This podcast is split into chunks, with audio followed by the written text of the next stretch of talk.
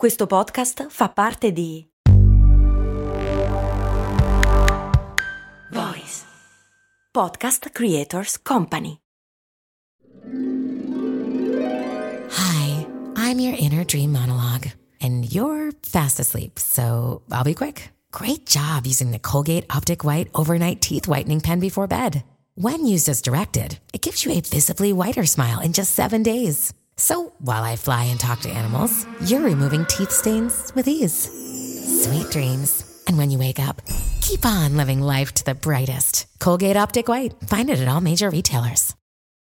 Bentornate cari ascoltatrici, cari ascoltatori a una nuova puntata di Cose Molto Umane, la ventiduesima. So, Madonna, sono già le 10 e un quarto. Però comunque è sempre oggi, per cui ho mantenuto la promessa. Dicevo, non so se in questi giorni vi è arrivato un messaggino su WhatsApp oppure vi è arrivato prima, però è, è ritornato di moda, visto che ci stiamo annoiando tutti, di una canzone che se la sentite in cuffia ha un effetto da paura. Questa qua.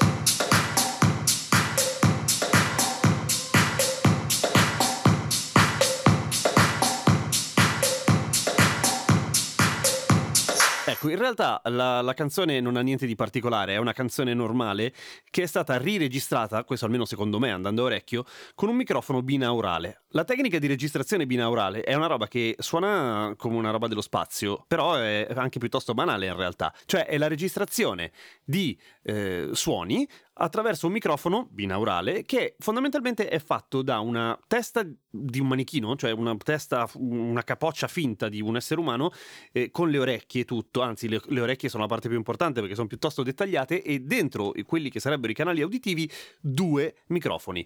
Cosa cambia? Cambia tantissimo per tre fattori fondamentalmente. La prima è che la testa, la massa proprio di, di, di, materiale isolante, perché la testa è abbastanza isolante fra carne, ossa, denti, pensieri e tutte quelle cose lì, ovviamente attutisce il suono che ci arriva a un orecchio o all'altro, a seconda che sia in, in mezzo fra la fonte di suono e l'orecchio.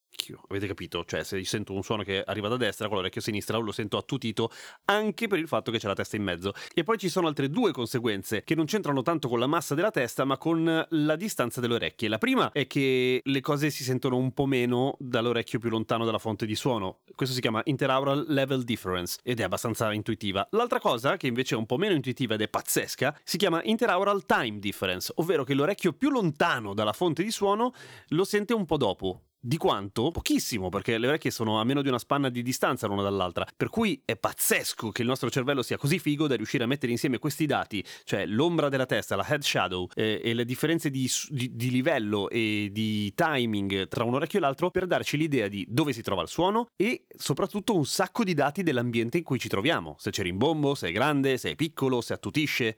Bello, siamo proprio fatti bene. Ehm, allora, questa cosa della registrazione binaurale, che sembra una cosa appunto super tecnologica all'avanguardia, in realtà è vecchissima, anche perché in effetti non deve essere passato molto tempo dall'invenzione del microfono al primo che gli è venuto in mente di provare, no?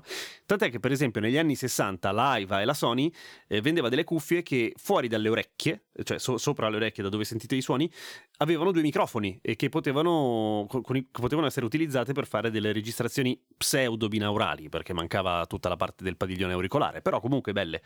E, ehm, mh, si usano moltissimo le registrazioni binaurali al cinema e qualcuno le usa anche per i radiodrammi e vengono fuori delle figate pazzesche. Quindi per tornare alla musica di prima, eh, probabilmente questa canzone è stata suonata da due casse in un ambiente con un certo rimbombo, da quello che pare, e con un, un tipo che è andato in giro con un microfono binaurale sopra la testa a girare per l'ambiente e vi dà questa sensazione qua. Mettete le cuffie.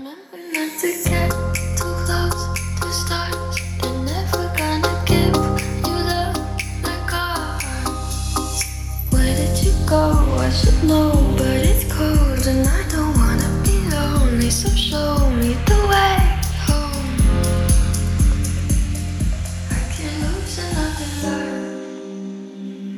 E se non si ha un microfono binaurale di quelli seri, come si fa a registrare così, a, fa- a, fare una roba che ci assomigli? Ci sono una serie di escamotage che potete usare. Potete o mettere due microfoni belli a distanza di 18 cm l'uno dall'altro e non è proprio la stessa cosa, però è un bello stereo che dà abbastanza presenza. Un passo in più, se non avete i soldi per comprarvi la testa, è usare quello che si chiama un Jacqueline Disc, un disco grande più o meno come la vostra testa, via, di materiale assorbente che imita un po' eh, la quantità di fonoassorbenza della testa e che si mette in mezzo fra i due microfoni e che in qualche modo imita. Se no, eh, vi tocca comprarvi il microfono binaurale, ce ne sono di tantissimi tipi, uno dei più utilizzati in ambiente professionale è il Neumann KU100, che ve lo portate a casa con 6.000 sterline e qualcosa che secondo me vale la pena, o no? Quindi eh, lancio un crowdfunding perché voi mi regaliate un microfono binaurale. Ciao, a domani con cose molto umane.